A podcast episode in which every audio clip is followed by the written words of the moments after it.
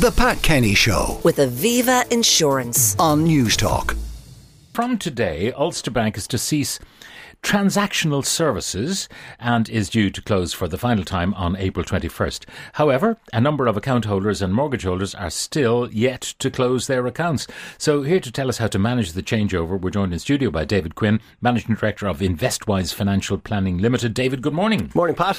So, what's happening today? It is one of those red letter days for Ulster Bank, but in practical terms, what does it mean? Yeah, so basically, they're going to, at the end of today, they're going to close any uh, customer service or operations in the branches. So they're not closing all their accounts today. So if you have an Ulster Bank account, there's nothing happening at five o'clock uh, But Friday. if you have a local Ulster Bank and you figure, oh God, I better get round to closing this uh, account, uh, today's the last day you can walk into a branch and do it. Correct, and actually eyeball someone and say, "What do I need to do? Help me, please." Uh, after, after today, they won't offer that service anymore. You'll have to figure it out yourself, or go to another bank and get them to help you with the switch. I wonder, could you go to Northern Ireland and do it there? Yeah, that's a good question. They're They staying open. And they haven't answered that question. Actually, I doubt it. To be honest, they'll direct you back down to a, a call centre in Ulster Bank, Ireland, and uh, I don't think they're going to want to take on that role. Now, there are so many people who have yet to close their accounts. Um, if you owe money, I can understand maybe why you're not going to close it. Um, if you've got money on deposit, you want to close it in case that money vanishes into the ether somehow. Yeah, so I think anybody who has uh, a, a mortgage has been talking to a mortgage broker and trying to switch, and most people who have significant deposits with Ulster Bank or KBC, for that matter, have been keen to keep that money secure and safe, and they've Yeah. been worried about it. But really, the people who are left now who haven't done anything are people with current accounts where they've lots of direct debits or their payroll going into it, and it's just been seen as being too much of a hassle to move. So they've waited until the last minute until someone tells them they absolutely have to do it. Yeah. Now, uh, the question of if you owe the money, um, if you have an overdraft that maybe couple of hundred euro, I came across one uh, such case. Yeah. And they're getting all sorts of demanding letters, big, big red print saying, do this now, you are overdue, da da da da. Yes. And this guy was saying to me, hang on, the amount of expense they're putting me through Yeah. by closing down their operation is costing me, in my time and effort, far more than 200 euro that I owe them. Yeah. I'm not going to give it to them. Yeah, What will happen to him? Uh, I, they'll just keep they'll keep writing to him. It's just an IT driven process, so that you know they're sending out. So don't get thousands offended if you get these letters. It's not personal. It's a machine. It's not pers- It's a machine sending What, everything out. what so will the care. machine do with its AI and all that when you don't pay up? Yeah, we don't. It'll be interesting to see eventually if there is some sort of a write off on small balances. But uh, they, certainly Ulster Bank aren't going to say that because they want it all back, and uh, they'd be expecting you to create some sort of a debt facility with your new bank and sort it out. But uh, Yeah, but there's no arrangement between those banks. no, no. That, that the the new bank will pilfer 200 from your account to pay Ulster Bank. No, absolutely not. Like there has been some arrangements where there's been mortgages being switched over, but for small credit card balances and overdrafts, no, there's nothing formal. Okay, now uh, let's talk about mortgages. Suppose you did nothing. You have a mortgage with Ulster Bank and you do absolutely nothing. In other words, Ulster Bank have bought your house for you or your apartment. Yeah. What happens if you do nothing? Well, look, it's on the record. It's on the. Uh, you, you know, your- No, but I mean, do you just keep your apartment? You stop paying them because they don't exist anymore. they will keep. They will keep uh, operating here behind the scenes, uh, chasing people down and writing to you with demand letters. They're not going Mm. to. Not going to just write off the debt. Eventually, there will be a residual balance, and they just want to shut down operations completely, and they will sell that book to a private. Have they sold most of their They- mortgage books anyway? They have, yeah, yeah. So uh, they have some active paying mortgages left, and eventually they will just sell them on and close down completely, and you'll have some other private lending company chasing you instead. Okay, but you will be chased. I think so. Yes. Right. So, people who now are uh, going to be without an account, what should they do? How do they go about? I mean, it's one thing uh, if you have money to deposit, you go- around and find someone who'll take it and issue with the checkbook and a credit card and all the rest of it. If you owe money to Ulster Bank, and I'm talking about, you know, you have a, uh, maybe a car loan for five or six grand that is still being paid off. Yeah. How do you find someone who'll take that on? Yeah, so it, it'll be exactly the same process as when you took it out the first time. You'll have to go to another provider and go through their underwriting process and the forms and their, the checks that they do for your repayment capacity, set up a new facility and use that to pay off the existing loan.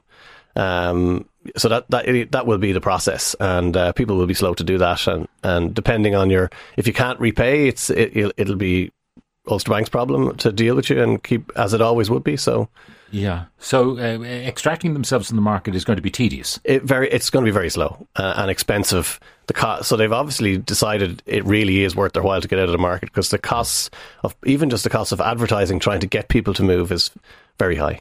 Now, the business of changing your uh, direct debits and your standing orders, and uh, people, I think the advice is go back and look at a whole year of your account because then things that come up uh, maybe every three months or even once a year, Yeah. you've got to tr- you got to find all those Yeah, yeah. to go to your new lender. Absolutely. So, like, the process of switching is tricky, and that's the first thing I say to people: is download a year's statements while you still can. I don't know how long the good online access is going to Yeah. s- stay there. Download that, have a look through what's important. You'll probably find plenty of direct debits that for online subscription services that you don't use anymore. Yeah. Uh, so that's a good exercise for everyone to do anyway. And then you try and decide what do you need out of your bank.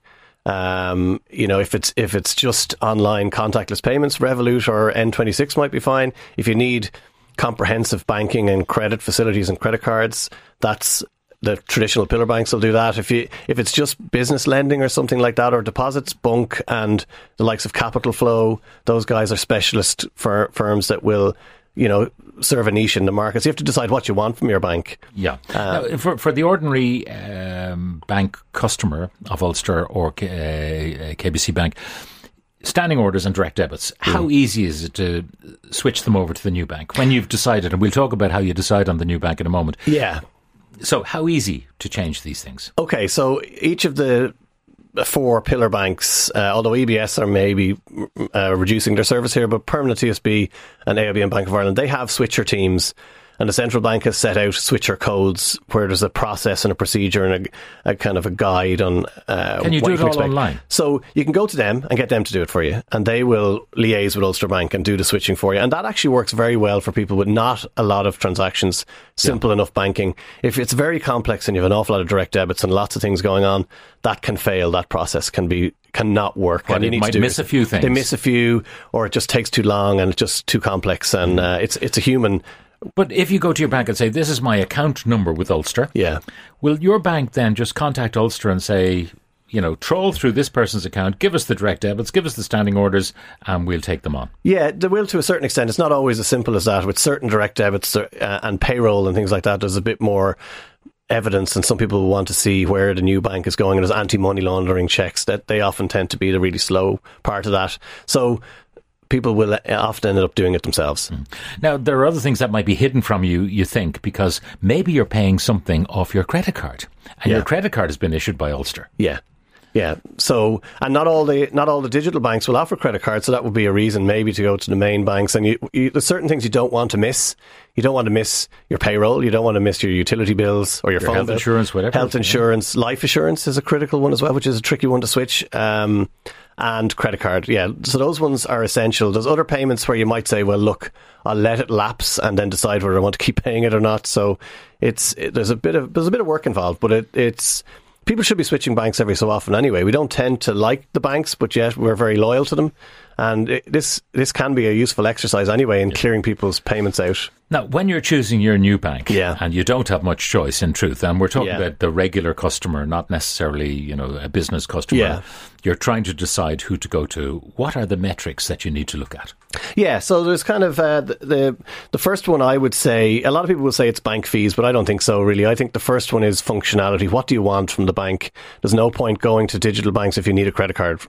You ha- You're going to have to set your credit card up somewhere else. Yeah. So if you need uh, credit or debt, you have to really go to the big main banks. If contactless payment and ease of use on your phone and digital payments are essential, then you know the online banks are, are brilliant for that, but they they're somewhat li- limited service and they're also cheap. Uh, I mean, with something like Revolut, Yeah. uh, it's a wallet. Fact, Yeah. The way I use it anyway, it's Yeah. a wallet. I put money in and I can only spend that money and it Yeah. asks me for more. Yeah, exactly I- that. Yeah, but you can actually use Revolut and N26 for all your banking, and younger people in particular like all the extra kind of uh, functionality they have around budgeting and investing, and uh, you know that the main banks haven't caught up on yet. So uh, that's very attractive. Now, um, there are other things you might look at. Is suppose you do anticipate because you always go into overdraft every month. That's just the way it is. Yeah. How much of an overdraft you'd be allowed, and what the rate is. Yeah, the rate is extremely high and only getting higher as rates go up. So, I firstly, I'd always try and get people to avoid an overdraft.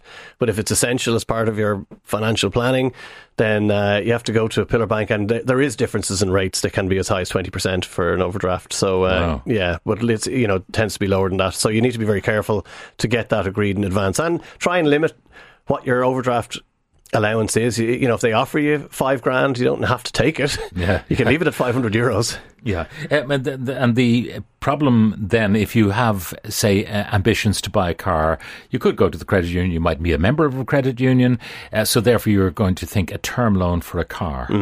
Um, so those rates might be very different too, I suspect. Yeah, yeah, they're eight eight percent roughly. Uh, again, depending on the type of car, there are still some zero percent finance deals from the car manufacturers. But if you're going to a bank for a, a car loan, it's been eight and ten percent. Do most people actually go to the motor manufacturers' banks now, which uh, Yeah. could be BMW Bank or whatever? Yeah, like when you go in, and uh, I haven't bought a new car in a long time, but uh, when you go in to the car manufacturer, there is an incentive for them to get you to use Volkswagen Finance or whoever it is. Yeah. Not to pick on them, but because there's an extra margin for them in the interest on the loan as well, and it's so easy.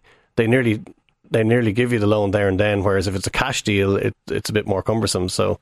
Yeah. Now, uh, does switching bank give you opportunities? Maybe we talked about mortgages earlier, but your mortgage may have been sold uh, already as part of the deal.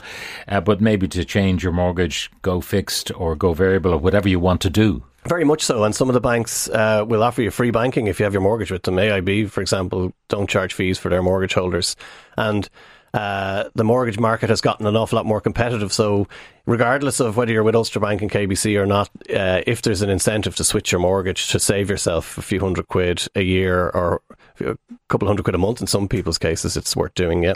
Uh, some of the questions coming in. I've an overdrawn credit card with Ulster. What happens to me? So I'm assuming that's just a normal credit card with a with Yeah. a balance on it, and uh, that would they, that can be left there. They're not closing them down. Um, so unless there's a, a, a not in the immediate future anyway, unless there's a better rate you can get on that balance by moving to another. Sometimes there's these six month introductory interest free um, deals. Okay, so so who issues the bill, your credit card bill every month if you're with Ulster and your credit card is still living? Yeah, it's still like the Ulster Bank aren't shutting down completely. They're shutting the branches today, but they're continuing to operate, so they will continue to send balances. Um, I got a first active offset mortgage way back in the day before Ulster Bank took them over. I've got very little info from Ulster Bank about that, but they've told me I don't need to do anything. Yeah, but at the end of the day, y y the offset mortgage means you have to have your payroll going into that current account, or you have to have a, a minimum balance in the current account, and that's not going to be really practical for much longer. So uh, th- th- that won't be as attractive in the future as it has been up to now.